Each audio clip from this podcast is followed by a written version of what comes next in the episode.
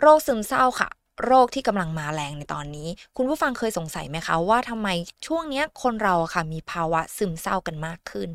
โรคเนี้ยค่ะมีภาวะที่สารสื่อประสาทอะค่ะทำงานผิดปกติ เลยทำให้คนคนนั้นนะคะไม่ค่อยมีความสุขออจิต นี่คือพื้นที่ปลอดภัยสำหรับคุณโรคซึมเศร้าค่ะ โรคที่กำลังมาแรงในตอนนี้ คุณผู้ฟังเคยสงสัยไหมคะว่าทำไมช่วงนี้คนเราอะค่ะมีภาวะซึมเศร้ากันมากขึ้น โรคเนี้ยค่ะมีภาวะที่สารสื่อประสาทอะค่ะทำงานผิดปกติ เลยทำให้คนคนนั้นนะคะไม่ค่อยมีความสุข จนทำให้รู้สึกเศร้าแล้วก็ ไร้เรี่ยวแรงที่จะมีชีวิตอยู่ต่อ โรคซึมเศร้าค่ะ เป็นโรคที่ผู้ป่วยอะค่ะ มีอาการทั้งทางด้านร่างกาย จิตใจ ความคิดแล้วก็ทางด้านพฤติกรรม ปัจจัยอะค่ะมีมาได้จากหลายทางเลยไม่ว่าจะเป็นทางกรรมพันธุ์ การพัดพาจากพ่อแม่ตั้งแต่วัยเด็ก หรือการพัฒนาจากความคิดหรือรวมถึงปัจจัยทางชีวภาพ วันนี้ค่ะเราจะมาพูดเกี่ยวกับ เรื่องของซึมเศร้ากัน กับพี่อีฟนักจิตวิทยาคลินิก สวัสดีค่ะพี่อีสวัฟสดีค่ะน้องอ่านเรามาพูดเกี่ยวกับเรื่องของซึมเศร้ากันอีกแล้ว ค่ะ เพราะว่าช่วงนี้เป็นอย่างที่ยังพูดไหมคะว่าแบบคนเรามีภาวะซึมเศร้ามากขึ้นกว่าเดิมจริง ๆ อาจจะตอบแบบนี้ดิ น่าน่าจะน่าจะชัดเจนกว่าคือคนเราเข้าถึงโรคซึมเศร้าได้มากขึ้นอืมมันอาจจะมีมาอยู่แต่เดิมเก่าแก่อยู่แล้วเนาะค่ะแต่ว่ามันอาจจะวิวัฒนาการของของเทคโนโลยี หรืออะไรเงี้ยอาจจะทำให้เราเข้าถึงข้อมูลข่าวสารตรงเนี้ยได้ไม่มากพอ หรือแม้กระทั่งข้อ ข้อมูลของบทความที่เกี่ยวกับโรคซึมเศร้าอะไรเงี้ยแต่พอณปัจจุบันเนี่ยมีการเข้าถึงได้มากขึ้น รวมถึงอ่าในในวงการของแบบว่าอ่าสุขภาพจิตอันเนี้ยก็เริ่มให้ความสำคัญมากขึ้นอืมมันก็เลยทำให้มีการเผยแพร่ข้อมูลอะไรอย่างเงี้ยค่อนข้างหลากหลายมากขึ้น มันก็เลยทำให้สถิติตัวเลขของคนที่ป่วยมันมากขึ้นด้วย เพราะคนก็จะเริ่มตระหนักได้แล้วว่า เอ้ย หรือฉันมีอาการบางอย่างอ่าก็จะเริ่มเข้าสู่กระบวนการของการรักษาอะไรอย่างเงี้ยค่ะอืมอืมและความเปลี่ยนไปของการที่เขาเป็นคนซึมเศร้าอะค่ะ ค่ะ จริง ๆ ปัจจุบันน่ะ เวลาเราพูดถึงซึมเศร้า เราจะต้องแบบว่าเราเราเราถูกพูดถึงกันเยอะมากเนาะรวมถึงวิธีการในการดูแลอะไรอย่างเงี้ย แต่ว่าหลายคนอะลืมสังเกตคนที่อยู่ใกล้ตัวอืมของตัวเขาเองอะไรเงี้ย สาสาเหตุที่แบบว่า คนเขาเปลี่ยนไปมันคงมีที่มาที่ไปรวมถึงเรื่องของสารสื่อประสาทด้วยที่น้องอังบอกเมื่อสักครู่เนาะอย่างเช่น ความเปลี่ยนแปลงไปอย่างที่เราควรจะสังเกตเห็นได้ ก็คืออะไรก็ตามที่เขาเคยเป็น เคยทำเคยแสดงออกเคยคิดได้แล้วมันหายไปอืมเช่นสมมติว่าอ่าคนเนี้ยเป็นคนที่ชอบคุยชอบพูด แบบเจอเพื่อนทีไรก็จะแบบเฮลเฮลเฮลอยู่ตลอดเวลาแบบ สามารถเป็นตัว entertain ของเพื่อนได้เลย แล้วอยู่อยู่มาวันหนึ่งเขากลายเป็นคนที่แบบ ไม่อยากพูดไม่อยากอืมคุย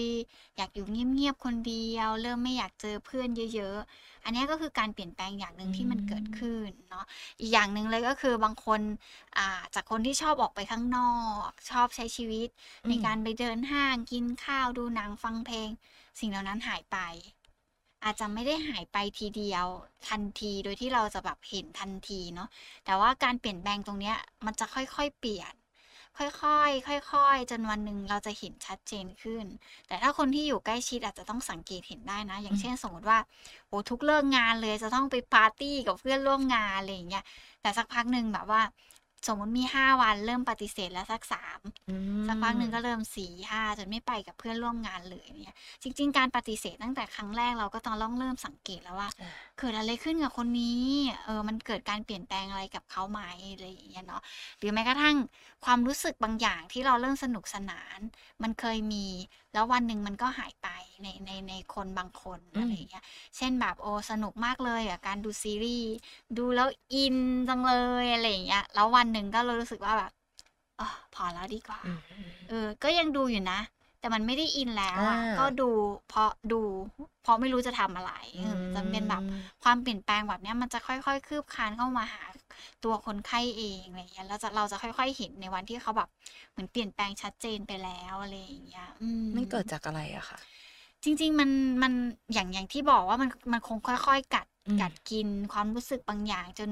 จนวันหนึ่งเขาเริ่มค่อยๆ ถอยถอยถอยออกมาอืมอะไรอย่างเงี้ย มันก็เลยทำให้ให้เราเห็นชัดเจนเนาะแต่ว่า คนส่วนมากจะไม่ค่อยเข้าใจ แล้วมักจะมีคำถามอะเอเออเราก็จะเริ่มตัดสินจากสิ่งที่เขาแสดงออกมาตรงนั้นเออทำไมต้องเศร้าขนาดนี้ด้วยก็เอออืมกลับไปใช้ชีวิตของตัวเองสิหรือทำไมต้องเก็บตัวแบบนี้ด้วยเออออกมาแบบนั่งกับครอบครัวสิ อืม โห บางทีเขาก็จะรู้สึกว่าพยายามอยู่อ่า แต่มันเต็มที่แล้วอะไรอย่างเงี้ยการตัดสินของคนรอบตัวที่ไม่เข้าใจการเปลี่ยนแปลงของเขาอะสำคัญมาก ๆ ในการที่จะแบบว่าทำให้เขาเกิดความรู้สึกบางอย่างที่มันจะค่อยๆ แย่ลง แย่ลง แย่ลงอะไรอย่างเงี้ยเนาะต้องบอกก่อนว่า แม้แต่คนไข้ที่เข้าสู่กระบวนการรักษาแล้ว จากการที่ที่เขาเห็นการเปลี่ยนแปลงของตัวเองก็ตาม หรือคนรอบตัวเห็นการเปลี่ยนแปลงของเขาก็ตาม ต้องให้เวลาเขาด้วยในกระบวนการรักษา มันไม่ใช่ว่า เจอหมอปุ๊บ ได้ยาปุ๊บกินไปสักหนึ่งอาทิตย์ ต้องหายแล้วนะดีขึ้อะไรหายเลย ตอบเลยว่าไม่อืมเนาะเพราะว่าเวลาที่ที่เราเราจะดูว่าคนไข้ค่อย ๆ ดีขึ้นจะเป็นยังไงแม้กระทั่งกับยาเอง ที่จะต้องเข้าไปทำงานกับเจ้าสารสื่อประสาทของเขาอะ่ะ มันยังต้องใช้เวลาในการปรับจูนกันอะ่ะ เหมือนเขาต้องเข้าไปเป็นเพื่อนกันอืมใช้เวลาประมาณสองถึงสี่สัปดาห์เลยนะ กว่าเขาจะแบบเป็นเพื่อนกันได้ แล้วรู้ว่าเขาจะต้องทำงานเป็นเพื่อนกับคนนี้นะอะไรอย่างเงี้ยอืมอืมเพราะฉะนั้นอาจจะต้องให้เวลาเขาด้วยกับการเปลี่ยนแปลงที่มันเกิดขึ้น เขาเองเขาก็คงอยากจะเปลี่ยนแปลงให้มันดีขึ้นเหมือนกันอืมแล้วลักษณะต้องมีกี่ลักษณะไหมคะ ถึงจะเรียกว่าเป็นซึมเศร้าอะไรแบบเนี้ย อืมจริง ๆ ถ้าเกิดในตัวเกณฑ์การวินิจฉัยอะมันเยอะมันเยอะมากๆ เนาะแต่ว่าหลักๆเลยอ่าอาจจะต้องดูที่ที่ที่ตัวภาวะอารมณ์เป็นหลัก พอพอพอพูดถึงซึมเศร้า อาจจะดูเรื่องของภาวะอารมณ์เป็นหลักเนาะยายอย่างอย่างที่เราเคยคุยกันนะคะว่าในแต่ละวัยเขาก็คงแสดงออกไม่เหมือนกันอืมอะไรเงี้ยมันก็จะมาจากลักษณะอารมณ์ที่เป็นเด่นเนาะเช่นอะไรบ้าง บางคนก็จะรู้สึกเศร้าหดหู่ท้อแท้สิ้นหวัง แต่ถ้าเป็นในวัยรุ่นอาจจะแบบว่ารู้สึกแบบเกลี้ยวกราดก้าวร้าวหุนหันพลันแล่นอะไรอย่างเงี้ยตึงตังตึงตังอะไรเงี้ยแต่ถ้าในวัยสูงอายุก็อาจจะมาในรูปแบบของการที่แบบเป็นเด็ก เป็นคนขี้บ่นถอยตัวเองกลับไปเป็นเด็กเรียกร้องเยอะขึ้นอะไรเงี้ยเอออันนี้ก็จะเป็นลักษณะเรื่องของภาวะอารมณ์ที่มันเด่นขึ้นตรงนั้นเนาะแล้วอาจจะมีแบบความเบื่อหน่ายไม่อยากทำอะไร อะไรที่เคยทำมันก็รู้สึกไม่สนุกแล้วอ่าอะไรอย่างเงี้ยอืมอะไรที่มีความอืมสุขก็ไม่มีเหมือนแต่ก่อนแล้ว ใช่ไหมคะใช่แล้วมันก็จะมามาในในรูปแบบของเรื่องของพฤติกรรมการแสดงออกทีเนี้ย พอหลังจากเริ่มเศร้าหดหู่เบื่อหน่ายไม่อยากทำอะไร ก็เริ่มรู้สึกว่าแบบ เก็บตัวเอง อยากอยู่แต่ในห้อง ไม่อยากเจอคนไม่อยากคุยกับใครอะไรอย่างเงี้ยแล้วก็จะมีมาตามด้วยกับกับอ่าภาวะของร่างกายเนาะก็จะเริ่มร่างกายก็จะเริ่มเหนื่อยง่ายอืมอ่อนแรง นอนเยอะกว่าปกติ หรือบางคนนอนหลับยากหลับแล้วเอ่อไม่อยากไม่ค่อยอยากจะตื่นขึ้นมาอะไรอย่างเงี้ยอืมอันนี้ก็เป็นสัญญาณหนึ่งที่ที่ที่เห็นได้เนาะมีอารมณ์ค่ะ มีพฤติกรรมที่แสดงออกสำคัญกว่อนนั้นก็คือเรื่องของความคิด เขาจะเริ่มมีความคิดว่า เริ่มมีความรู้สึกไม่ดีกับตัวเองเกิดขึ้น เริ่มแบบ โอ้ยฉันเป็นภาระครอบครัวอืมไหมนะ หรือบางคนมาด้วยความรู้สึกผิด ต่อตัวเอง รู้สึกผิดต่อครอบครัว รู้สึกว่าตัวเองทำให้ครอบครัวผิดหวังทำให้ครอบครัว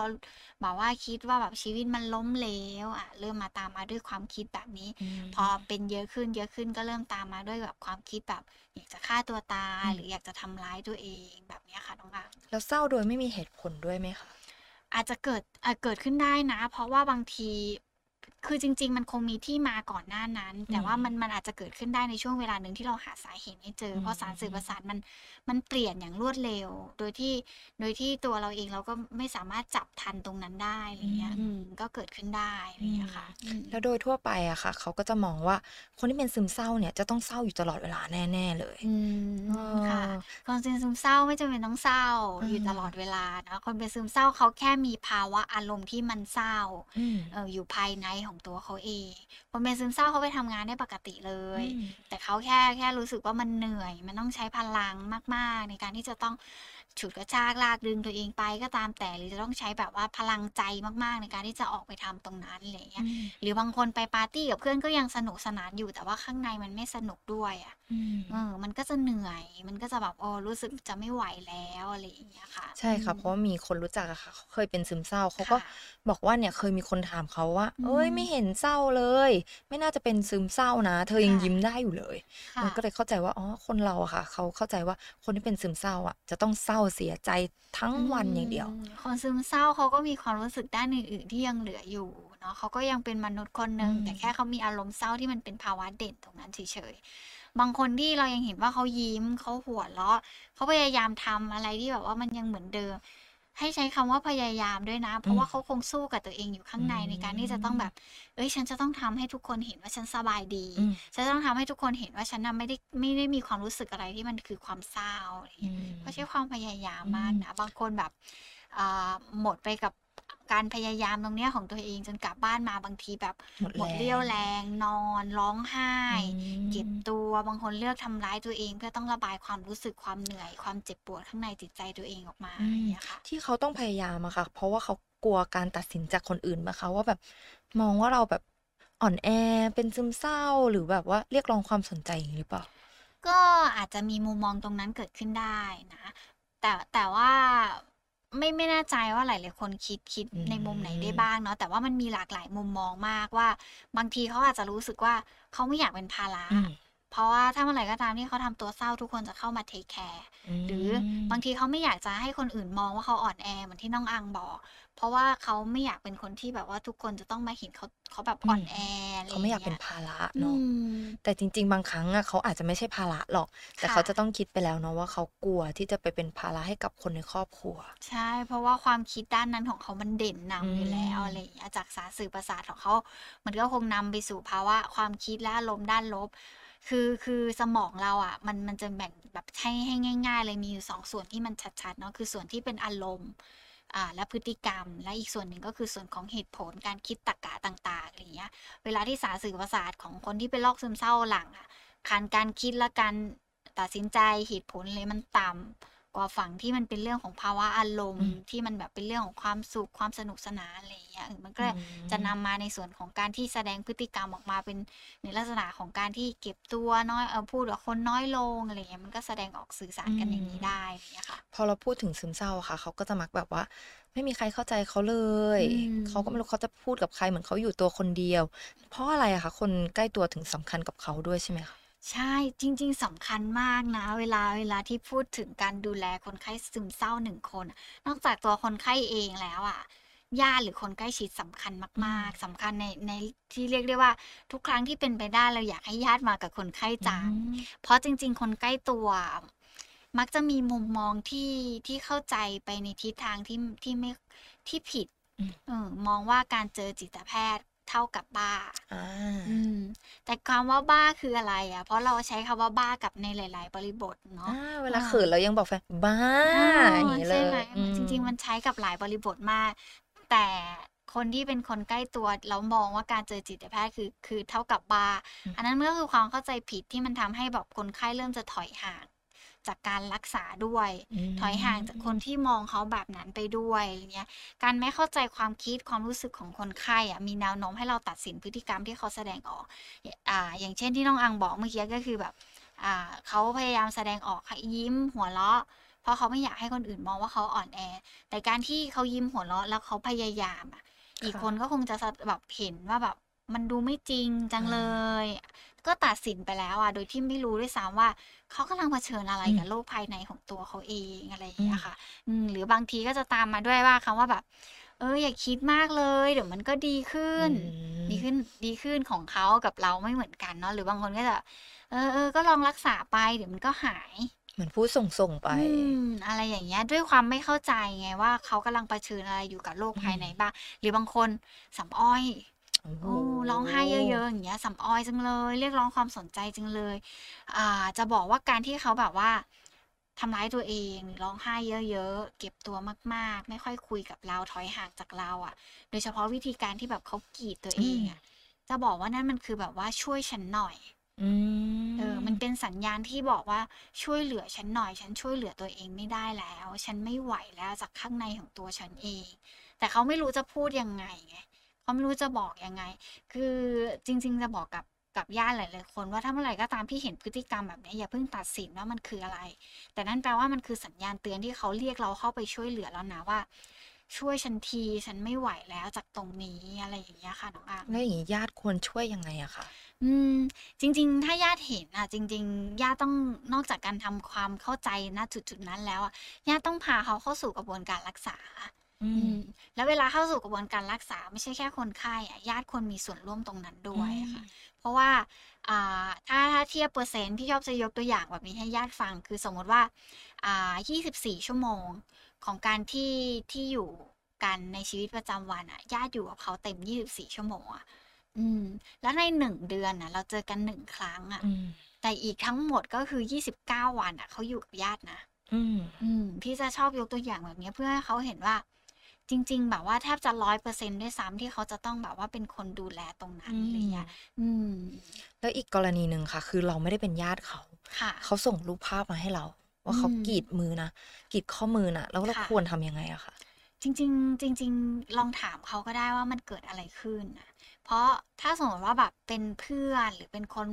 รู้จักหรือแม้กระทั่งกับในลูกเพจเราเองเนาะที่มาคุยกันในออจิต แอปพลิเคชันก็ตามอะไรอย่างเงี้ยบางคนก็ก็เลือกเรา เหตุผลที่เขาเลือกคุยกับทีมงานของเรา เพราะเขารู้สึกว่าเราไว้ใจได้อืมแล้วเราอะเป็นเพื่อนผู้ฟังที่ดีกับเขาได้ เพราะฉะนั้นเราอาจจะไม่ต้องทำอะไรเลยแค่ถามเขาด้วยคำถามง่าย ๆ สักหนึ่งถึงสองคำถามมันเกิดอะไรขึ้น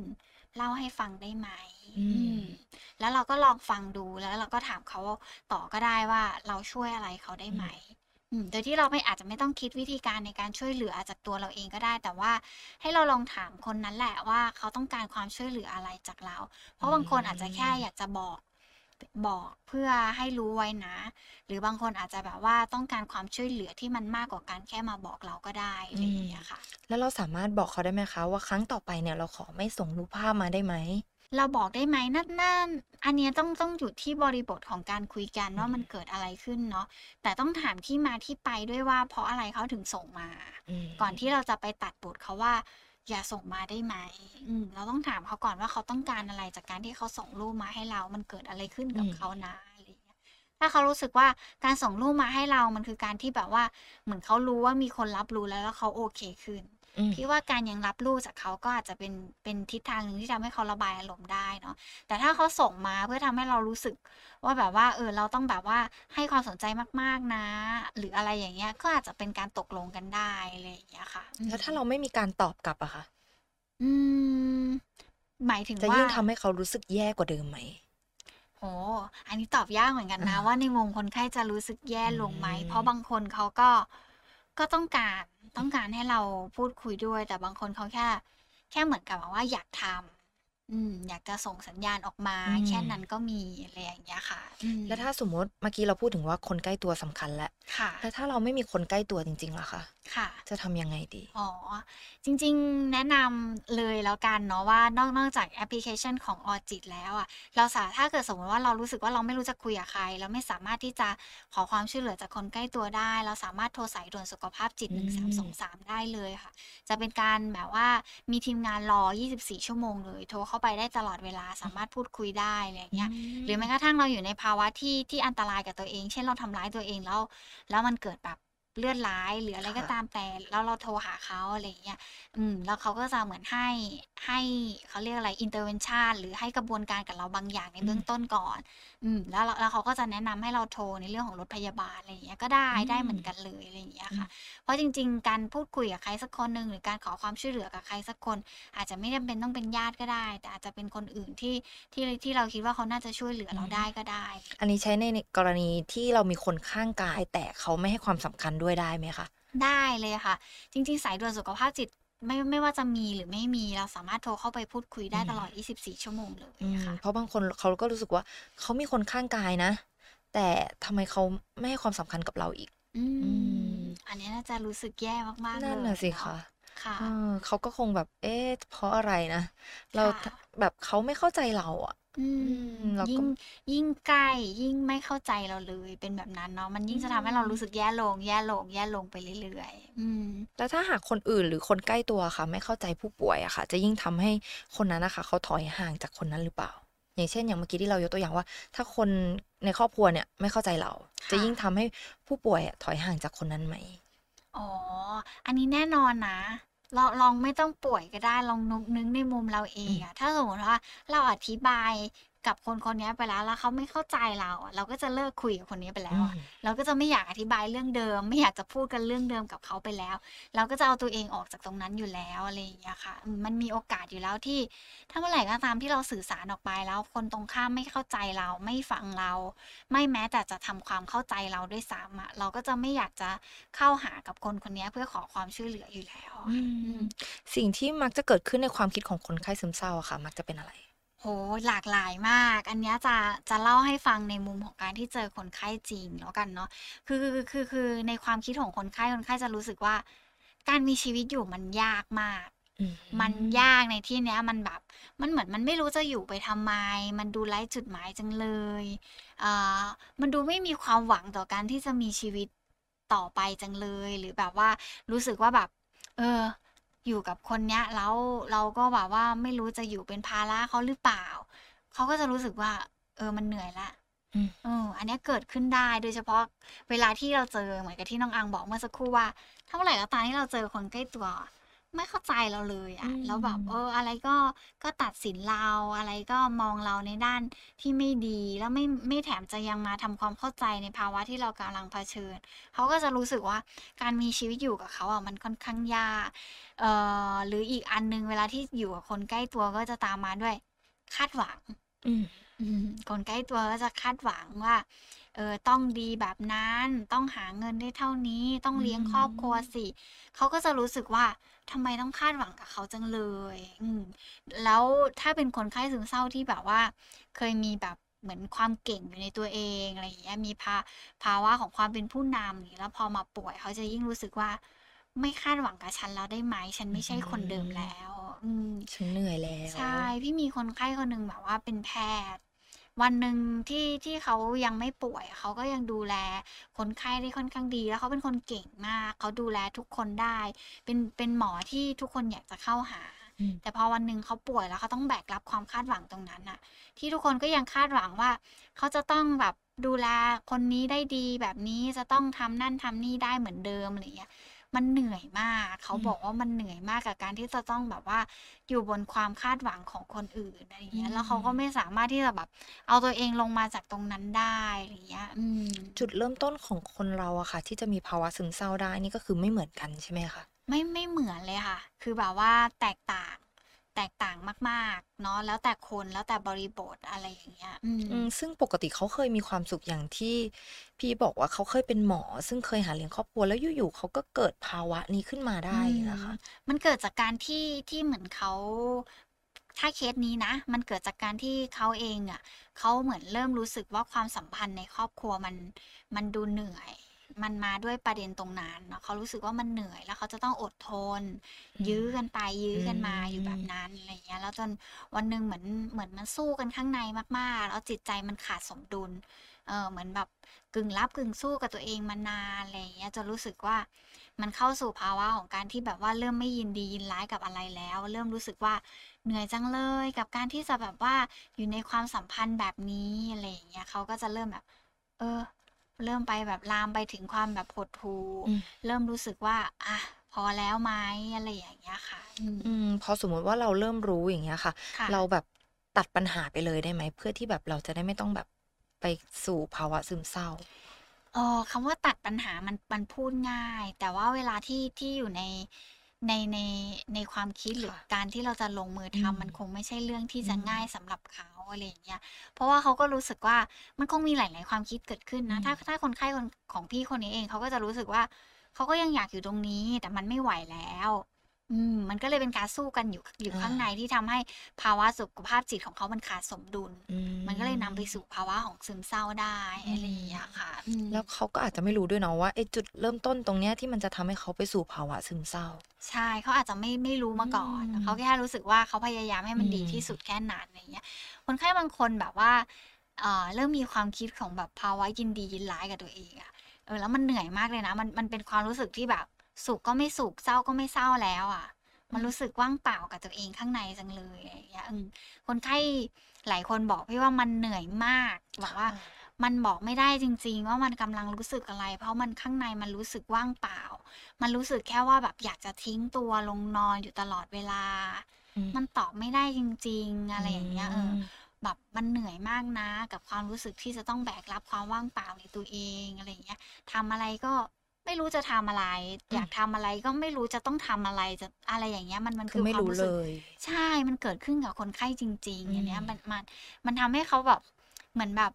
ทิ้งตัวดีกว่าง่ายกว่า มันไม่ต้องแบบแบกรับอะไรเลยอะไรอย่างเงี้ยค่ะ ความคิดที่ไม่อยากมีชีวิตจึงเกิดขึ้นเนาะค่ะเพราะเขารู้สึกว่าการมีแล้วมันไม่รู้จะทำอะไร ไม่มีอืมความสุขเลย อย่างนี้อืมอ่าการที่คิดถึงการฆ่าตัวตายอะจริง ๆ มันไม่ได้ ไม่ได้แบบว่าเพิ่งเพิ่งมาคิดแล้วทำเนาะจริงๆมันจะค่อยๆก่อตัวขึ้นมาเรื่อยๆเรื่อยๆจนวันหนึ่งแบบมันถึงขั้นของการที่แบบมันไม่ไหวแล้ว จะต้องเริ่มแบบเริ่มทำร้ายตัวเองอะไรเงี้ยจริง ๆมันอาจจะเกิดจากความคิดที่ว่าฉันไม่กลัวตายอะอืมเพราะไหนๆฉันก็ไม่รู้สึกอะไรอะแล้ว ฉันก็ไม่ได้ยินดียินร้าย ฉันก็ไม่ได้ฉันก็สุรู้ขจะทำอะไรอเอยู่อแล้วฉันก็ไม่เศร้า มันก็จะเริ่มมาแบบ ฉันไม่กลัวความตายอยู่แล้วอะอือืมมมันก็มันก็ทำให้นำไปสู่ความคิดที่แบบ เออทำร้ายตัวเองฆ่าตัวตายดีกว่าอะไรอย่างเงี้ยแล้วเขาจะรู้สึกว่าเขาอยากหายไหมคะโอ้จริง ๆ หลาย ๆ คนรู้สึกแบบนั้นอยู่แล้ว จะจะเรียกได้ว่า หลายคนแทบจะแบบเกือบทั้งหมดด้วยซ้ำที่รู้สึกว่าอยากจะดีขึ้นอืมอะอยากจะออกไปจากภาวะตรงนี้ อยากจะรู้สึกว่าตัวเองกลับมามีความรู้สึกกลับมามีความสุขอีกครั้งหนึ่งอะไรอย่างเงี้ยหลาย ๆ ครั้งที่พี่บำบัดคนไข้เวลาที่แบบตั้งเป้าหมายในการบำบัดด้วยกันคนไข้มักจะวางแบบเนี้ยไว้เป็นแบบข้อแรก ๆ ของตัวเองด้วยซ้ำว่าแบบ อยากจะกลับมามีความสุขอืมอีก อยากจะกลับมาอืมแบบใช้ชีวิตให้มันรู้สึกมีความสนุกสนานเหมือนเมื่อก่อน อยากจะกลับเข้าสังคมได้อะไรเงี้ยอืมเขาคิดแน่นอนค่ะน้องอัง เพราะไม่มีใครอยากป่วยจนแบบว่า จนจนรู้สึกว่าตัวเองแบบโอ้แบบอยู่อย่างนั้นนานๆอะไรอย่างเงี้ยค่ะอืมและที่เขาเป็นซึมเศร้าอะค่ะ เพราะอะไรเขาถึงไม่รักตัวเองอะค่ะ อืม จริง ๆ ไม่แน่ใจว่าเพราะอะไรถึงมองว่าเขาไม่รักตัวเอง พี่ว่าเขาคงรักตัวเองนะ อืม แต่ว่าเขาคงรักตัวเองไม่มากพออมในการที่จะที่จะจัดการกับตัวเองได้ เพราะเขาคงเอาตัวเองไปพึ่งพิงกับคนอื่น หรือว่าเอาความรู้สึก ความคิด การกระทำของตัวเองไปไปพึ่ง หรือว่าไปวางไว้ที่คนอื่นมากไปหน่อยอะไรอย่างเงี้ยเช่นยังไงบ้างสมมติเรารู้นะว่าอันเนี้ยมันทำแล้วมันไม่ดีกับเรา แต่สิ่งเนี้ย อีกคนหนึ่งที่เขาเขารู้สึกรักอ่าอย่างพ่อแม่ละกัน รู้สึกว่าอยากให้เราทำจังเลย แต่มันขัดกับความรู้สึกภายในของเรานะอะไรอย่างเงี้ยเขาก็จะเลือกทำตามของของพ่อแม่อยู่แล้ว เพราะเขารู้สึกว่าเขาไม่อยากทำให้พ่อแม่ผิดหวังอืมเขาไม่อยากทำให้พ่อแม่รู้สึกไม่ดีต่อเขาอะไรอย่างเงี้ยค่ะ อืมแล้วทำไมคนที่เป็นซึมเศร้าค่ะ เขาถึงมีภาวะที่แบบรู้สึกว่าเขาไม่ค่อยมีความสุขอืมจริง ๆ เวลาที่เขารู้สึกว่าเขาไม่มีความสุขอาจจะไม่ใช่เพราะเขา ไม่อยากรู้สึกนะ แต่ว่าบางคนเขากลัวที่จะมีความสุขแล้วมันจะหายไปอืมอ่าบางคนเขารู้สึกว่าเขาไม่สุขดีกว่า เพราะว่าถ้าเมื่อไหร่ก็ตามที่ความสุขนั้นมันเกิดขึ้นแล้วมันจะตามมาด้วยความกลัว กลัวว่าวันหนึ่งความสุขเหล่านี้มันจะหายไป กลัวว่าความรู้สึกหรือความทรงจำดี ๆ เหล่านี้มันจะหายไป เขาก็เลยไม่ค่อยจะอนุญาตให้ตัวเองมีความสุขเท่าไหร่อืมเขาก็จะรู้สึกว่า เออ แบบเนี้ยดีแล้วอยู่ในภาวะของแบบ ความเศร้าไม่ต้องสุขมากนัก มันก็แบบโอเคแล้วอะไรเงี้ย คือเขากลัวมากกลัวที่จะถูกทอดทิ้ง สมมุติว่าแบบเขาเริ่มมีความสุขกับค่ะคนนี้มากอ่าๆแล้ววันหนึ่งเขาก็แบบกลัว เหมือนเขาเริ่มรัก เริ่มรู้สึกดีด้วย เริ่มมีความสุขด้วย สิ่งที่ตามมากับคนไข้เหล่านี้มักจะตามมาด้วยความกลัว กลัวการถูกทอดทิ้ง กลัวเขาจะไม่อยู่ด้วย กลัวตัวเองจะดีไม่พอ กลัวว่าตัวเองจะเป็นคนไปทำร้ายเขาอะไรเงี้ย คนเหล่านี้ก็เลยจะเลือกแบบว่าถอยห่างออกมาแล้วก็ทำตัวเองให้ไม่มีความสุขดีกว่าอะไรอืเงี้ยค่ะน้องอังมอืมกลัวความสุขหายไปใช่เหมือนที่เขาบอกว่าเวลาที่เราอะค่ะ มีความสุขมากค่ะๆพอเราเศร้าอะเราก็เลยไปคิดว่าโอ๊ย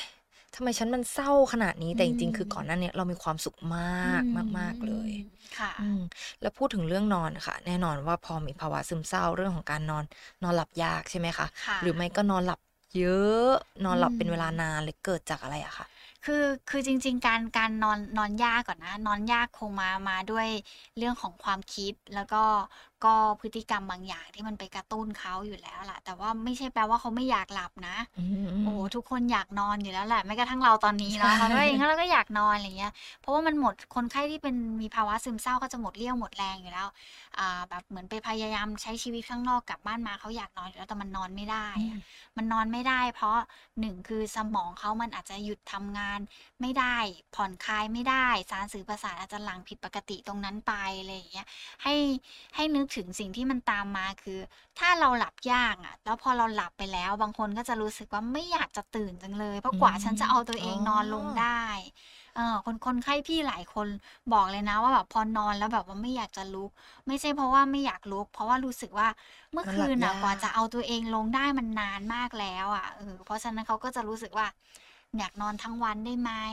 แบบว่ากว่าฉันจะลืมแบบตาขึ้นมากว่าจะลงได้อีกอะไรเงี้ยหรือบางคนรู้สึกว่าไม่อยากตื่นมา เพราะว่าไม่อยากเจอกับวันพรุ่งนี้อืมอืมบางคนรู้สึกว่าการเจอกับวันพรุ่งนี้มันคือความเหนื่อย เพราะฉะนั้นเลือกที่จะนอนอย่างเดียวได้ไหมอืมเพราะนอนอย่างเดียวฉันไม่ต้องไปเผชิญกับอะไรที่ฉันต้องเหนื่อยเลยอย่างเงี้ยค่ะ มีวิธีอืมจัดการให้เขาแบบรู้สึกว่านอนหลับง่ายไหมคะ วิธีจัดการอ่าอย่างแรกเลยเวลาเราใช้กับคนไข้จิตแพทย์เขาจะให้ยาอยู่แล้ว ในเรื่องของยาคลายเครียดแล้วก็ช่วยเรื่องของการนอนหลับ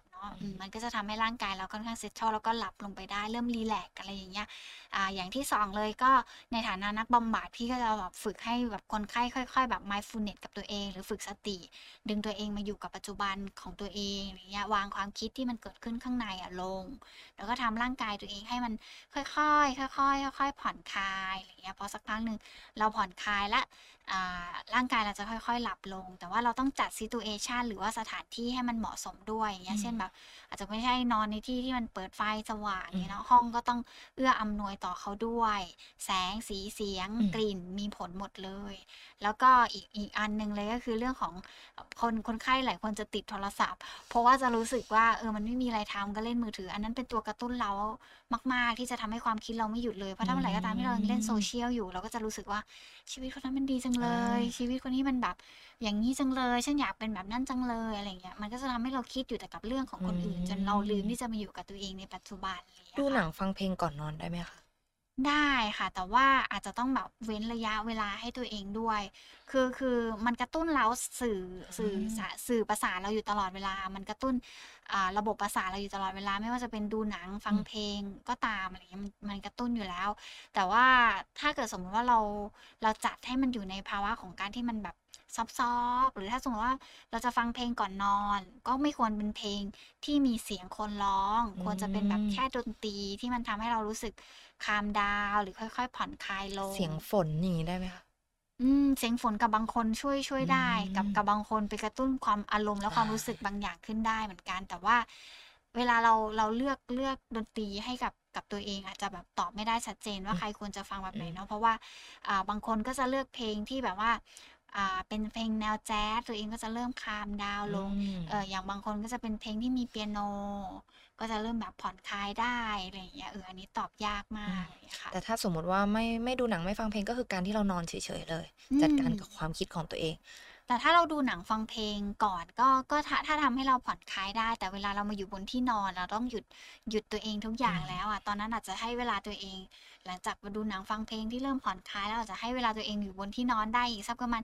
5 นาที 10 นาทีในการที่ค่อยๆรีแลกซ์ตัวเองได้ด้วยตัวเอง เพราะไม่งั้นเราจะพึ่งอย่างอื่นอยู่ตลอดเวลาเออแต่ถ้าวันหนึ่งถ้าเราไปในที่ไหนแล้วมันไม่มีหนังไม่มีเพลงให้เราเราต้องรู้จักเรียนรู้ที่จะแบบผ่อนคลายตัวเองได้ด้วยตัวเองด้วยแบบอืเนี้ยค่ะมแต่ก่อนนอนบางทีในยความคิดอะค่ะมันหยุดเองไม่ได้อะใช่ จะต้องจัดการยังไง อะอืม อย่าง อย่างที่ชวนมองเมื่อกี้อะค่ะว่า บางทีเราต้องดึงตัวเองกลับมาอยู่ร่างกายที่มันอยู่ ณ ปัจจุบันน่ะ อืม ก็เช่น แบบสมมติว่านอนลงไปแล้ว อะไรอย่างเงี้ย ก็จะแบบค่อย ๆ ผ่อนคลายไปทีละส่วน อ๋อ ตอนนี้ อ่า เรากำลังรู้สึกอะไรนะ ดึกกลับมาหาตัวเอง เอออมเรากำลังรับสัมผัสอะไรอยู่นะ โอ้ หน้าเรารู้สึกว่า เออ มันเย็นนะ อืมร่างกายกำลังผ่อนคลายลอ๋งอ นะ คือพยายามนึกถึง ณตอนนั้นของตัวเองใช่เป็นคนหนึ่งที่นอนหลับร่างกายของยากตัวเองมาก ๆ เหมือนกันก็เลยอยากรู้ว่าวิธีที่จะจัดการให้เราตัวเองหลับง่าย ๆ คืออะไร เพราะว่าอืมในหัวมันไม่หยุดคิดจริง ๆ นะคะค่ะ เดี๋ยวจะต้องลองวิธีของพี่อีฟไปใช้ค่ะบ้าง ลองลองดูอืมดึงตัวเองกลับมาอยู่กับตัวเองนะปัจจุบันอะไม่อืมไม่ใช่ความคิดนะปัจจุบันนะ ร่างกายนะ ปัจจุบันตอนนั้นมันเกิดอะไรขึ้นกับเราบ้างอะไรอย่างเงี้ยเพราะอย่างที่เคยบอกพี่ว่าก่อนนอนเคยชอบคิดว่า เอ๊ะคืนนี้ฉันจะฝันอะไรดีนะอืมอันนี้ค่ะอาจจะช่วยเขาได้ไหมคะสำหรับคนที่มีภาวะซึมเศร้าว่าสมมุติฉันชอบไอดอลคนหนึ่ง ฉันอยากจะฝันค่ะถึงเขาแบบว่าเขาแบบมีความสุขกับเราอะไรอย่างเงี้ย อืม จริง ๆ อาจจะเป็นวิธีการหนึ่งที่เขาอาจจะเอาไปใช้ได้เหมือนกันนะ ถ้ามันช่วยให้เขานอนหลับได้พี่ก็ว่าเป็นวิธีการที่ต้องลอง เพราะในแต่ละคนก็คงต้องลองในหลายๆแบบอาเพื่อให้เห็นว่าตัวเองเหมาะกับอะไรอือะมไรเพราะแต่ละค่คนไม่เหมือนกันเนาะใช่อืค่ะมความชอบของแต่ละคนก็ไม่เหมือนกันค่ะแล้ววิธีการรักษาซึมเศร้าอะค่ะมีกี่วิธี? มีหลักๆมี2อย่างก็คือมีเรื่องของการใช้ยา แล้วก็เรื่องการใช้ยาที่ที่วางแผนการจ่ายยาโดยจิตแพทย์อะไรอย่างเงี้ยค่ะให้เหมาะสมกับคนไข้เนาะอย่างที่2เลยก็คือเป็นเรื่องของการทำบำบัดอะไรอือย่ามงเงี้ยเป็นการทำจิตบำบัดเอ่อในในในในการทำจิตบำบัดก็จะทำโดยจิตแพทย์ นักจิตวิทยาหรือนักบำบัดที่เขาได้เรียนรู้แบบเชิงลึกมาอะไรอือย่างเงี้ยค่ะ น้องมหลักโอเคอืมค่ะสำหรับวันนี้ค่ะที่เราพูดคุยกับพี่อีฟก็คือเกี่ยวกับเรื่องของซึมเศร้าเนาะค่ะในฐานะที่แบบว่าพี่อีฟเป็นนักจิตวิทยาก็อยากจะให้ดูมุมมองของคนที่เป็นซึมเศร้าว่าเขามีมุมมองแบบไหน ความค่ะคิดแบบไหนรวมถึงว่าคนใกล้ตัวเนี่ยมีความสำคัญแบบไหน โรคซึมเศร้าอะค่ะ โรคนี้สามารถรักษาหายขาดได้นะคะ โดยการใช้ยาแล้วก็การรักษาทางด้านจิตใจ หรือทั้ง2อย่างควบคู่กันไปด้วยใช่ไหมคะส่วนคำแนะนำจากคนใกล้ตัวค่ะ บางครั้งจะมีหรือไม่มีนั้นไม่สำคัญเท่ากับคนใกล้ตัวค่ะอยู่ข้างๆแล้วก็ปรารถนาที่จะเข้าใจเขาอย่างใจจริง เพียงแค่คุณนะคะนั่งฟังเขารับฟังสิ่งที่เขาต้องการที่จะพูด อย่างตั้งใจแค่นี้ก็อาจจะช่วยเขาได้มากแล้วสำหรับวันนี้ค่ะอังกับพี่อีไปก่อนนะ สวัสดีค่ะออจิต นี่คือพื้นที่ปลอดภัยสำหรับคุณ